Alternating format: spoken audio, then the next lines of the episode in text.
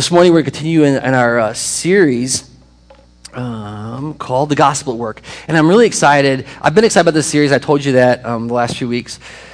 But I'm really excited because this is very practical stuff in Christianity. And, and, and uh, honestly, I will tell you that, um, and we're going to get into what we're talking about today in a sec, but um, I've been so excited about today's message um, of all of them. And God's so good. His word uh, never returns void. I mean, that's just God honoring himself through his word. I believe that it's not about me or Family Bible. It's just God is faithful um, to proclaim His good news to the nations, and we get to be part of that, and that's awesome. Uh, I don't know if you had an opportunity this week, and we, with all the crazy weather, our group got canceled. We canceled our group. It didn't went passive. We chose to do that. Um, but did you think about how you interact with your, your job this week? Um, did some of you maybe consider if, if, if your job is, is too important in your life? You know, it's like an idol for you. We talked about that last week. Or, or maybe um, some of us are sitting around and twiddling our thumbs and not really being productive at work. Have you, did you think about that this week and think, what could I do to be more productive? What, what can I do to um, be faithful to my employer or my boss in a way that would honor Jesus? That was the challenge this week, and I hope that you took that seriously to, to examine your life. I, I don't know if you're like me, man. If, if I start looking at my life honestly through, through the lens of eternity and the lens of the holy God, I just feel like, oh, there's so much work to do. I have so much to learn and so much to grow into in Jesus. I don't know if that's true for you guys or not. I hope we're growing more like Him each day in everything, and that would include in our work. Um, I, I, we're going to talk this week about the, the, title is Jesus, Others, and Yourself, but it's really this. I, I could have I'll title it like um, Your Next Job, you know, or uh, uh, the thing that's coming next for you. I'll tell you a quick story if you'll indulge me for a minute. Um, I've been fired one time in my life. Has anyone been fired before? Yeah, good, good company then. You know, it happens, right? You get, and you know, we always have like nice ways to put it. Um, I think they told me I was being laid off. Um, some of you, that means you know it's a seasonal job, so you're laid off. That wasn't true for me. I wasn't coming back. you know, uh, you're laid off, but we're not going to rehire you, kind of a thing. Um, and uh, as much as I try to couch it in words that, that could try to disguise the hurt and the difficulty that time, the truth is, it was like somebody hit me in the head with a board, you know? I mean, everything I've been doing was going this direction. And uh, I actually, uh, you may have heard this before, but I always tell people I felt like I was playing the best chess game of my life. I was moving and shaking. I was in the right spot. I had, I had gotten a job above my, my educational level. I had gotten myself into a spot where I was really doing well for myself my family. And I wasn't, I wasn't scamming anybody. I was doing the work, but I was, I was really out on the edge. And uh, the problem with being on the edge is sometimes whenever, you know, things go wrong, boy, you get cut, right? like that. Uh, I kind of preached about my employer that they didn't, they didn't play games about. They said, we're letting you go. Um, it's, requ- it's necessary. And it wasn't just me, it was a bunch of people. But here's what struck me. And I, I may have told you all this before, so you know, if so, I apologize for being redundant here. But um, I, I, was called down to the uh, the CEO's office, was our division manager, whatever, big wig, big, big salary, more zeros than me. And uh, anytime you get called in there, you know, unless you're like the number two guy or girl, you know what I mean? You, you, something's up. that was my suspicion going in. But I sat down, and I remember, and the HR was there, so that's the second. That's the second marker. Something's about to change in your life. Okay, when HR is there, and uh, I sat down that chair, and I and I heard like the first three words, like "We're gonna have to let you go," and then I just heard like the. Brrr, this buzz. And this internal voice began to play in my head. And you know what it said? It said something like this You've always said you're more than this job. You've always said you're a husband, you're a father, you're a man. I wasn't a Christian at the time. I wasn't. But that's all I could st- take stock in that moment was I was a husband, a father. And, and everything that I had promised, everything I'd been working toward was taken, been taken away in a moment, in an instant, through, you know, no, no fault of my own, no direct action of my own. And I, and I felt this internal struggle of like, man, uh, what's my life going to be about, right? Funny story. I was in church the morning before, just like you are today. And the pastor kind of said, hey, if there's something going wrong in your life, and I had nothing going wrong in my life. I mean, nothing. Beautiful wife, beautiful kids, great salary, great job. And it changed in a day. And, and, it's that kind of thing, that kind of reality that we live into that, that I think that this topic helps us wrestle with. Is our life bigger than our current job? Is our life bigger than our, the work we're currently doing? Do we have some long term view of what God is doing in our life? That, and, that, and, you know, by the grace of God, actually, my being fired led to my coming to know Christ as Savior, and not directly. Wasn't like, oh, I'm out of a job, so I'm going to pray for Jesus to save me. That wasn't it at all. It was that God created this beautiful time and space in my life that I could be honest with myself and Him and recognize that I am a sinful man. I'm broken and flawed and screwed up, and I'm living for all the wrong things. And I was able to repent and believe the gospel and then have a whole new life in Christ. Everything changed in that moment. And if you guys know me, I've told you privately, it's really true. Everything changed. How I dealt with my employers, how I negotiated salaries. And that's what we're going to talk about today. Um, and I'm super excited to get into this uh, topic. So um, I'm going to ask that you would um, do what we always do, and you would invite, you, you would, uh, we prayed already this prayer and song that the Holy Spirit would fall, but we would be teach, taught by Him today, wherever you are in your life, man. I don't know where you are, but God knows where you are. And my prayer this morning is that He would teach you right where you are what you need to know today. So pray with me if you would. Father God, we thank you so much for the opportunity we have to gather before you and worship you. We do not take that for granted. It is a gift of grace to us that we could even proclaim the gospel, that we could even know enough to know your son, Jesus. And that is a gift from you that we claim no right to. We don't act like we figured it out. We just confess that you saved us in spite of our sin. And you revealed us to the power of your Spirit in spite of our seeking after you. And Father, today, now that we know you and we hear the gospel and we believe, we begin to believe the truth that you have something for us, I pray that we would have eyes and ears focused on you today. And that maybe some things that we've always thought you would change, and maybe the things that, that we've never thought we would believe for the first time, that you would transform us. Our prayer is eternal and powerful, and that we want to be changed forever. We recognize our own brokenness and the brokenness of this world. And we want to be different. Would you help us today to be different? We'll trust you with it because only you can do it. In Jesus' name, amen. So, the idea today we're going to talk about is how we can find the most joy in work. How you can find the most joy in work. And uh, we're going to get this from one particular verse of Scripture. I'm going to invite you to turn to Matthew chapter 22. Um, if you brought a Bible, you know where that's at probably, and if you didn't, it's on. You can grab one of ours. It's on page 692 of the Bibles at the end of the chair rows. And this is going to be the key verse for today. It's going to lay out the whole kind of plan, and we're going to walk through this in, in very practical detail today, I hope, um, for God's uh, plan for us in work, or how we can more appropriately follow a plan for how we choose our job. All right? Matthew 22, verses 24. Wait a minute. Bear with me. Bear with me. Are you guys ready?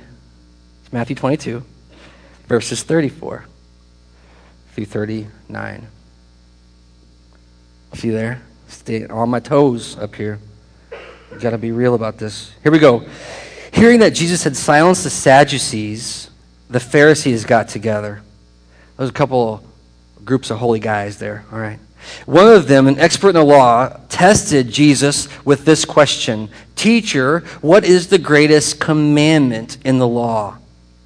And Jesus replied, Love the Lord your God with all your heart, with all your soul, and with all your mind. This is the first and greatest commandment. And the second is like it love your neighbor as yourself. This is Jesus' response to the most important thing we are called to obey, right? You've heard this before. Love the Lord your God with all your heart, with all your soul, with all your mind, all your strength, right? Love your neighbor as yourself. In, in this verse of Scripture, and you can write that at the top of your sheet. It wasn't on the sheet. I appreciate that uh, input as well. Right at the top so you can look at it later if you want. Jesus kind of gives us a vision for what our lives are to be about. And I don't know if we ever consider a passage like that when we think about what we do with our job, in our jobs, our work. What do we do?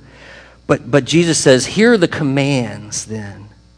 Here are the commands love God with everything that you have, and love your neighbor as yourself. You see, there's a three step, three step progression that we see here in this text. And it goes this way it goes God, others, and yourself, right?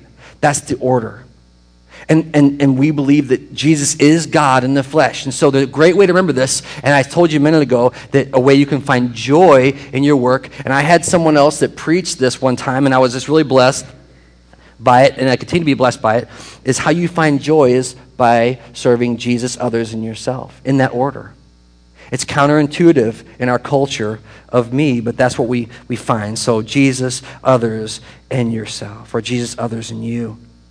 Um, so now we're going to do, we're going to kind of build three layers, if you will, and uh, it's going to be these, um, these, this kind of uh, st- stacking or, you know, uh, of, a, of a model for how we can choose our next job. And, and again, I'll say we're going to be very specific this morning, but it's a model of how we can choose. And it's going to be these three layers we just talked about Jesus, others, and yourself, okay? Um, we're going to work from the bottom up, which is unusual. So if you have an engagement sheet this morning, and I hope you have one, we're going to start at the bottom and work our way toward the top. Okay? So we're not going to start at the top and go down like we normally do, and we're going to walk through each of these, each of these principles. And the first one I'm going to share with you this morning is to honor Jesus as King. That's what we're called to do in our work, to honor Jesus as King. We've been talking about that since the series started, but I want to share with you a verse of Scripture, and they're actually on your sheets and also on the screens. And we're going to look at um, Matthew chapter 6. So if you're in Matthew, still turn back a few uh, pages to chapter 6.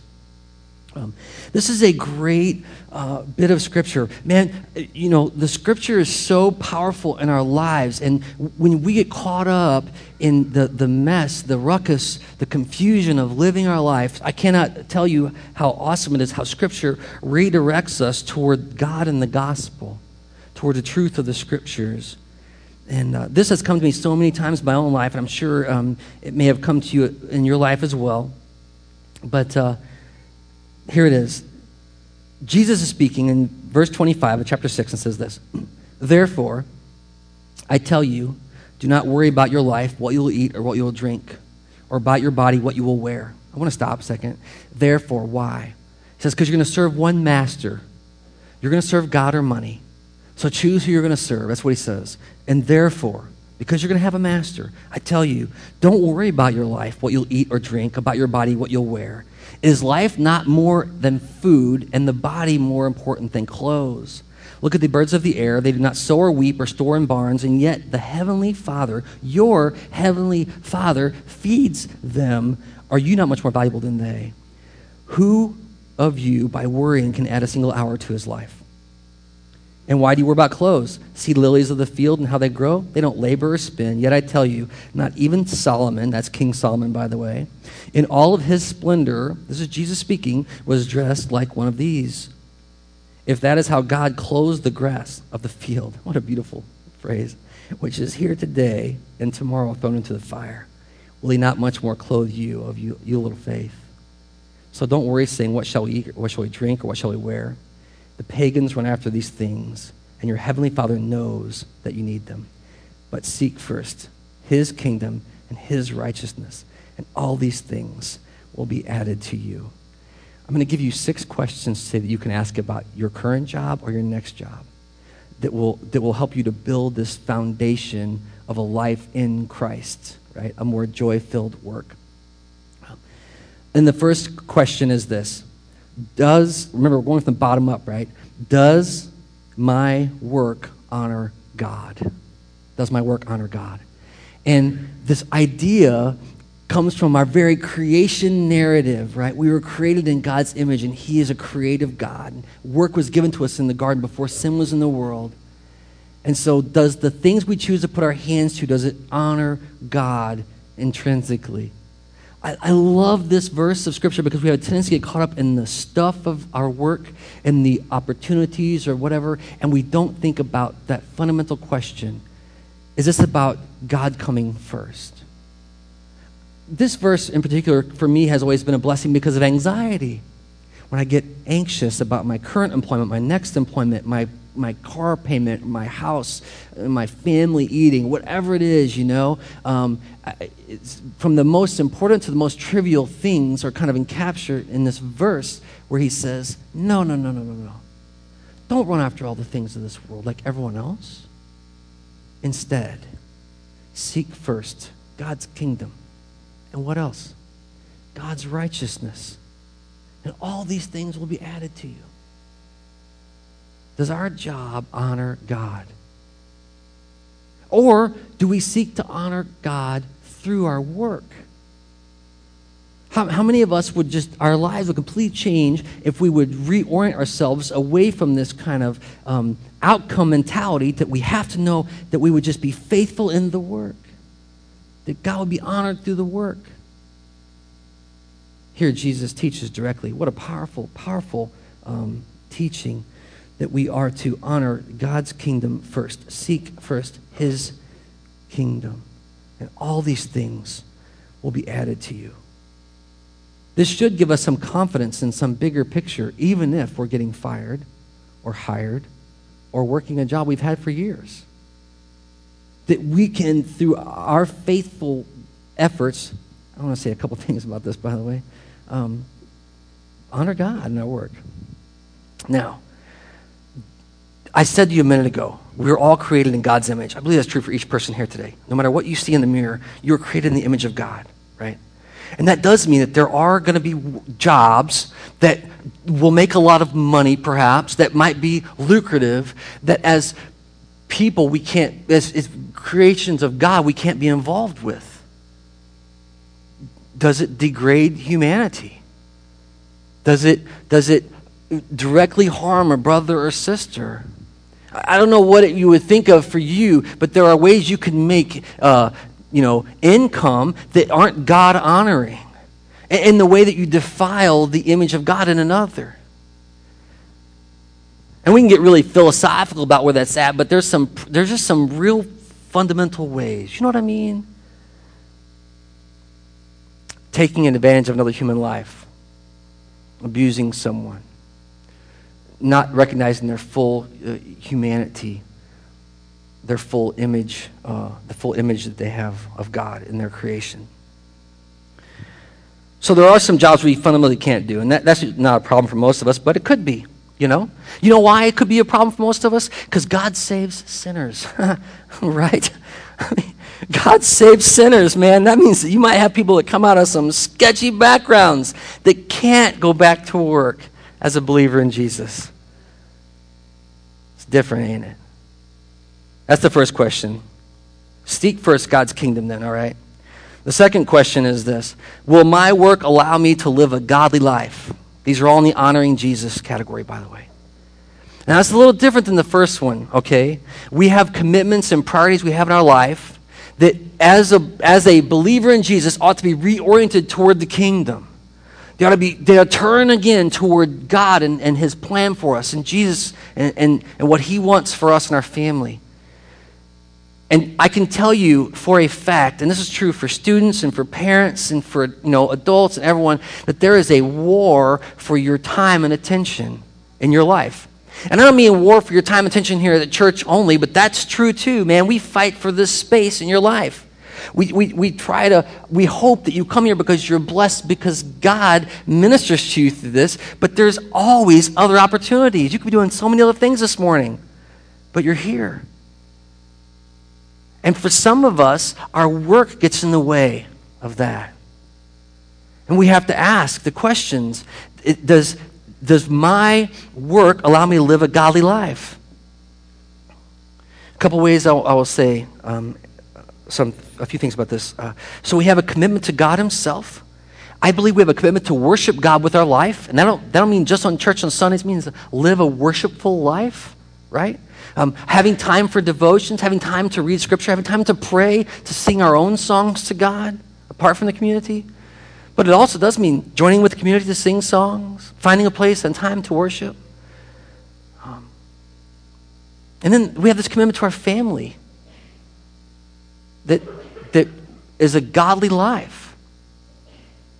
We have to make sure that um, our work doesn't step all over our other commitments. That, that, because, and I told you last week, man, work is a terrible God, and that is true. And it will demand more and more and more of you, irrespective of your convictions, until you say, no, this matters more. I won't, and I'm not going to tell you what that is, but I won't do X, Y, or Z because I have convictions. I'm not going to do that. Does your work allow you um, to, um, to live a godly life? One of the um, great uh, illustrations I, I have experienced from this is I think I've t- told you about this before, but there's this small book by Andy Stanley called uh, Choosing to Cheat. And uh, he basically makes the premise you're going to cheat on somebody in your life. He doesn't mean infidelity in marriage, by the way, so don't be discouraged. You know, you, you are capable of being faithful as a husband or wife. Uh, but he means that you're going to shortchange somebody because there's not enough of us to go around. We're human, we're finite.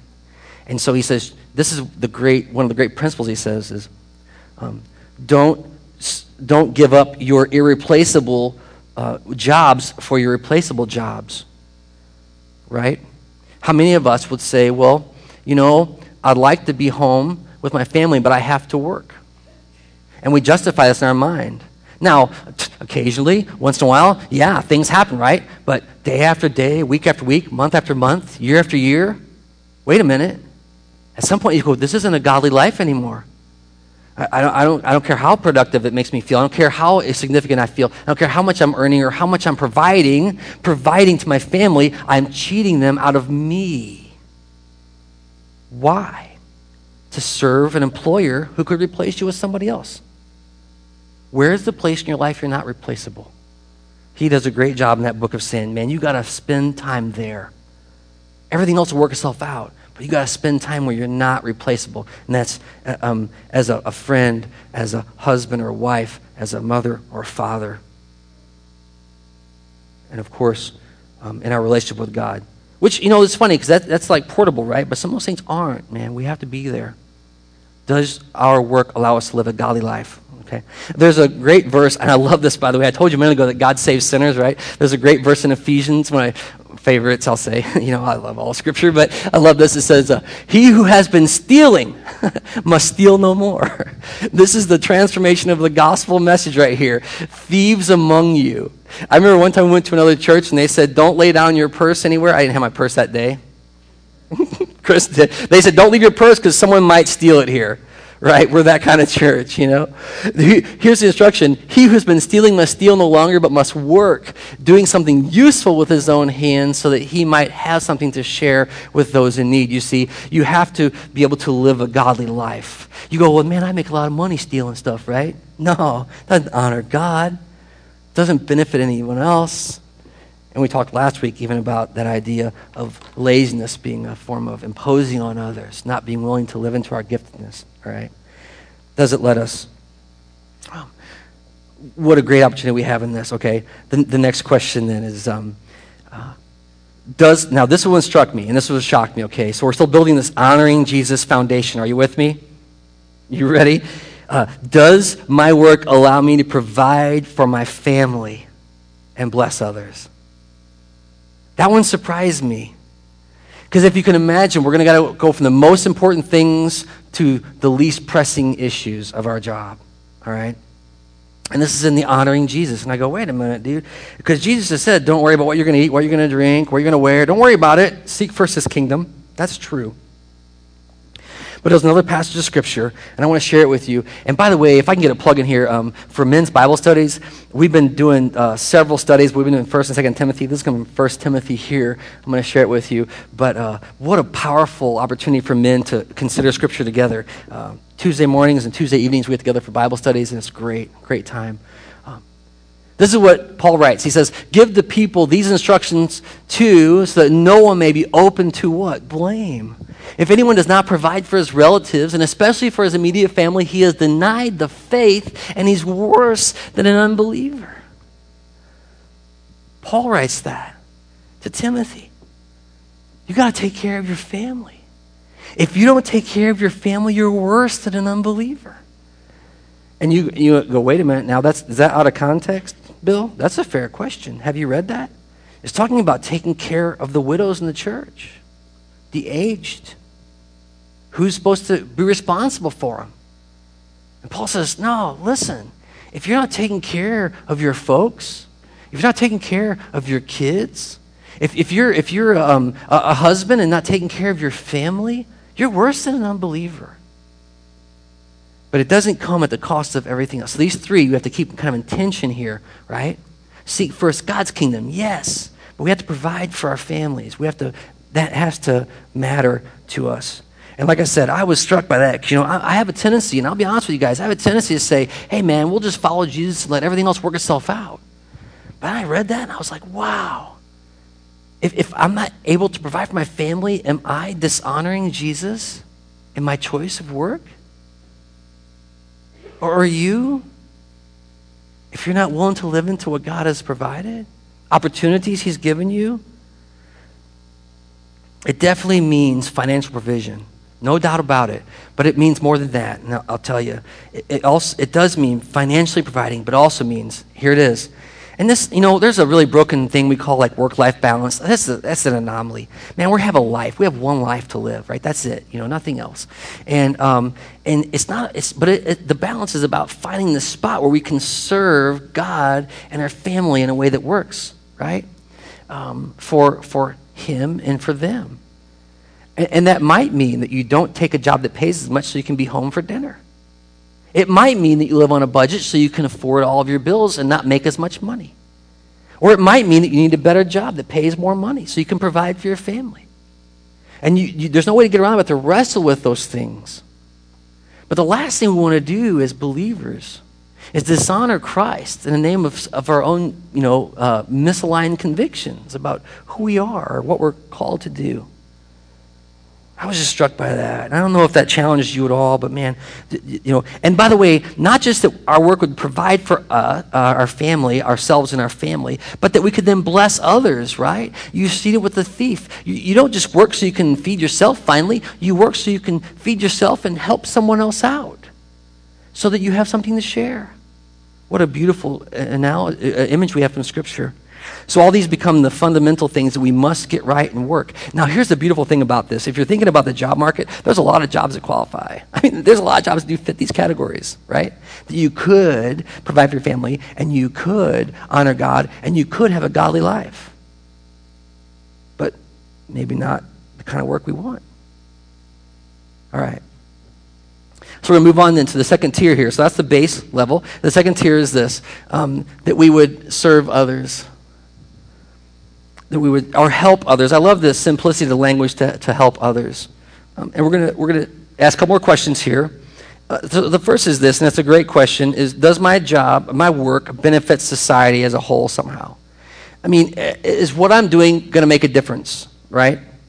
Um, one thing you can think of is we're kind of working ourselves out in concentric circles from our, our Jerusalem. You know what I mean? Where God's given us the most authority and the most uh, uh, responsibility, our family and our friends, our networks. But then we get into the bigger worldview and we say, man, are we helping anybody else beyond our own family? Is there a benefit to the society being, being uh, uh you know, through our work? And you might not have an easy way to do that, connect what you're doing with what's happening in the world. But I would encourage you to think about that as well. Once you've got those other things down, then, is what I'm doing making a difference? Is it, is it ultimately uh, having a benefit on the culture at large or, or uh, my community, perhaps?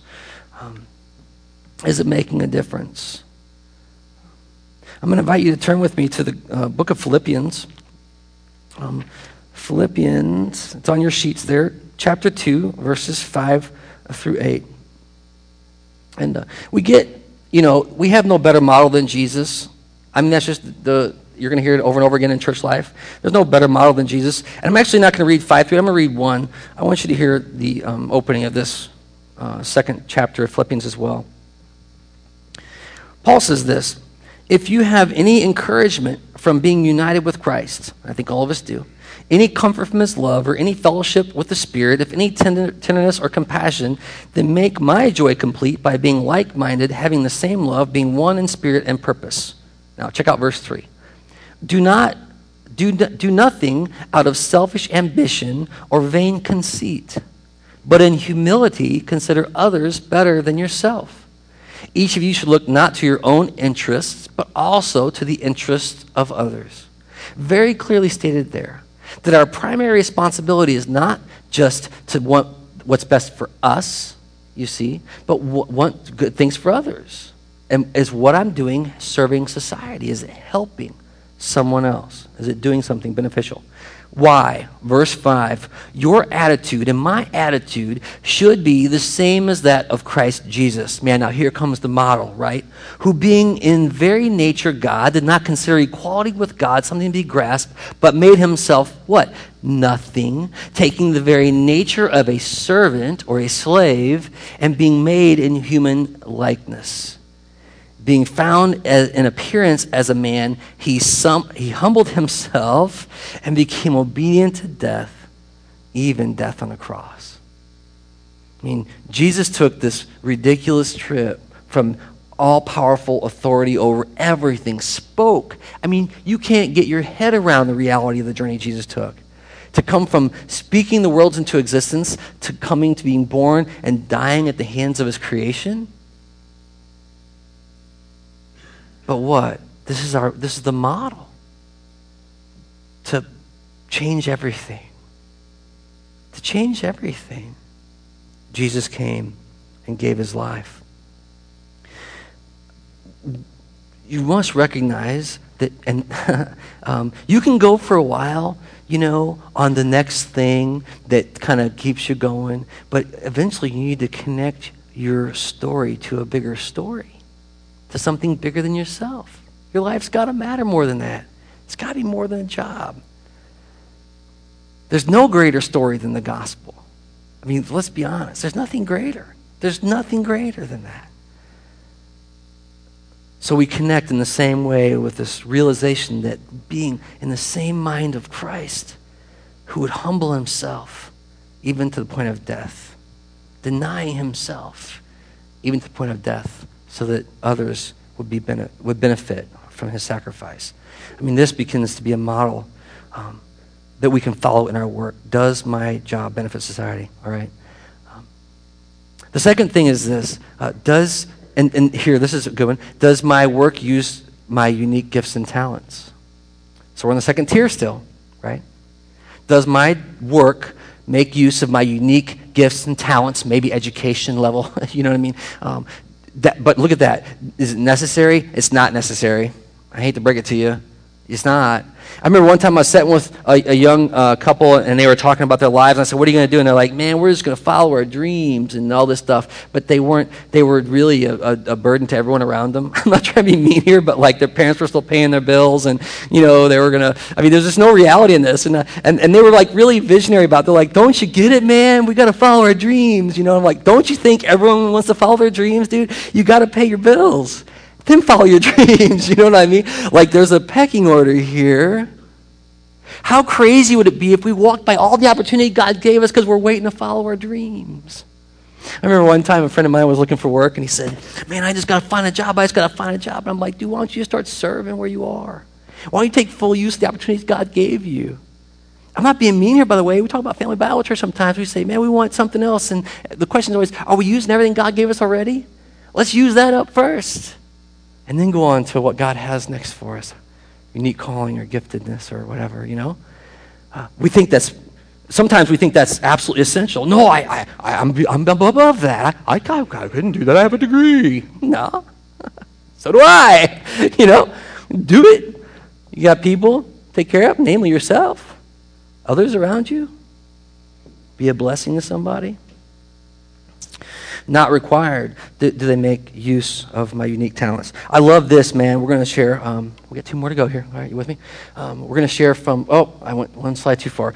I'm going to ask you to turn there to uh, 1 Corinthians 3. Check it out with me.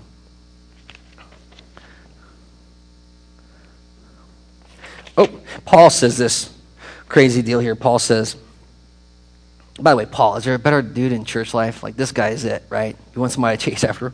Paul's the man. Um, 1 Corinthians 3 5 through 9. This is what Paul says. After all, what is Apollos?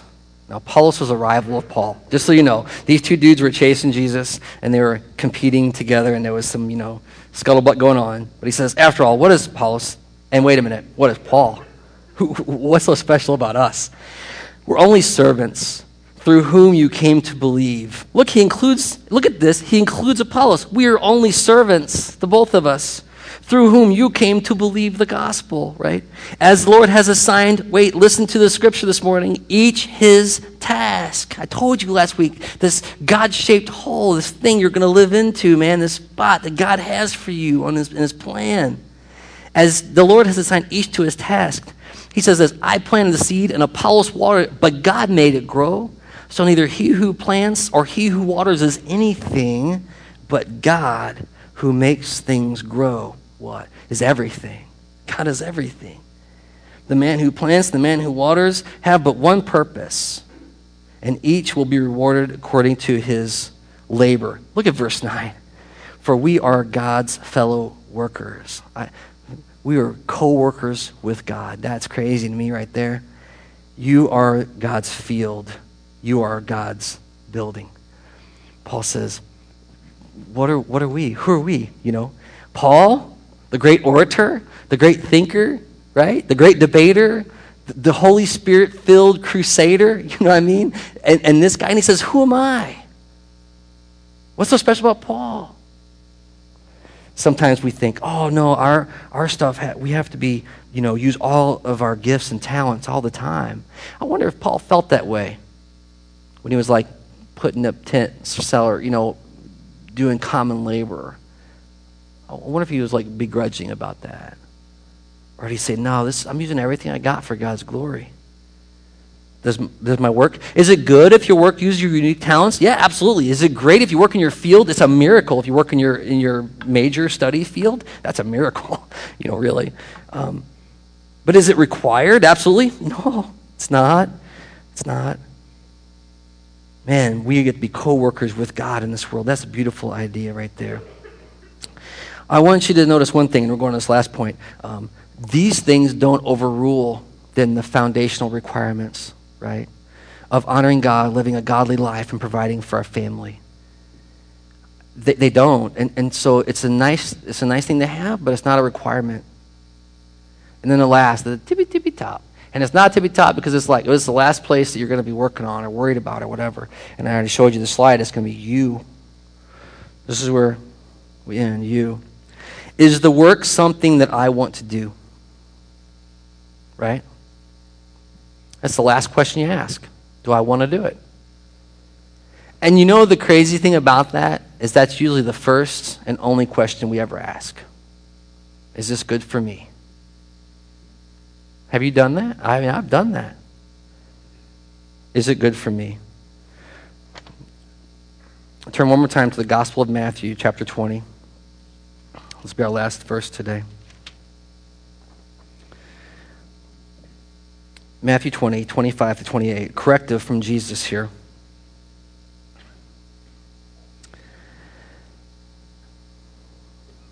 He says, Jesus called them together, and Jesus says this You know that the rulers of the Gentiles lord it over them, and their high officials exercise authority over them. But not so with you. And it is not how it's supposed to be. It's not about you. Instead, whoever wants to become the greatest among you must be your servant, and whoever wants to be the first must become your slave. Look, here's the model. Just as the Son of Man did not come to be served, but to serve and to give his life as a ransom for many. I've told you the story before. The gospel story is that Jesus came to give his life for us. And the highest mark of a disciple is someone who, who serves themselves last. Like me, last. And that's a hard thing. And uh, I don't know if you struggle with that, man. I struggle with that, that so much. Um, so, what happens then? So, if we put all these things together, this is we end up with this kind of model, right? Honoring Jesus as King, serving others, and then you. The truth is, though, and what, what I think, I think this is a great uh, illustration of what happens if we ask that question first Do I want to do this? And then I become the, the, the point of everything, and everything else can just fit in wherever it happens to work out. And everything else just kind of comes, and we wonder, man, why is our life so full of gaps? Why is it so crazy? Why doesn't it make any more sense than this? But if you follow a biblical model, we're doing it all wrong. We're doing it all wrong. The model looks more like this that we honor Jesus for our life, man. And all of us can do that. I mean, I don't care where you are today. I don't care what, you know, you can honor Jesus in your life wherever you are. Find a way to do it. If you believe in Him as Savior, man, pray about that. How can I honor you every day of my life? How can I make sure my life aligns with your principles? How can I finally take a stand and say, I'm not going to do this anymore? I'm not going to ignore the place I, I can only, only I can serve. Or maybe not caring for your family enough to take care of them. Right? And then we ask, can we serve someone else? And the final question is, do I want to do it or not? Is it good for me? It's antithetical. Believe me, I get it, man. I get it. This is the opposite of what the world says. But this is what I, have been struck, struck to find in Scripture. So I'm going to ask you to pray with me if you would. This is a God sized thing, man, so I don't pretend to control this that we would seek Him and, and His wisdom and all these things. Pray with me if you would. Father, uh, today I thank you so much for your presence here with us. I thank you for the reality that you've, you've brought us into this world for a purpose. I thank you that you made us in your own image and you knit us together in our mother's womb. Scripture is so full of the truth of who we are in you. I pray today that maybe for the first time we start to think in a big way about what we're here for. Who would you call us to serve? How would you call us to love? Father, those that don't even recognize you as God and say that you're worthy of honor, I pray that you would just um, deal with them individually. Not in a harsh way. You're so loving to us. Even when, even when you break us, Father, it's for love. I pray, Father God, that they would uh, know and see the full totality of the gospel, and that it wouldn't be a convincing of a man, but it'd be the, the uh, orientation of your Holy Spirit in their life. They would just sense your reality in every way. Father God, we, we confess that we make other things more important than you and, and we uh, seek other kingdoms first, namely our own. We do. We, we want what we want first. Would you forgive us for our sin, Father? Forgive us for our failures and trespasses in that. And today, maybe we can reorient ourselves toward you for the work that only you can do and for the way that only you can do it. I pray that we would surrender our lives to you. Give it over again today. In Jesus' name, amen.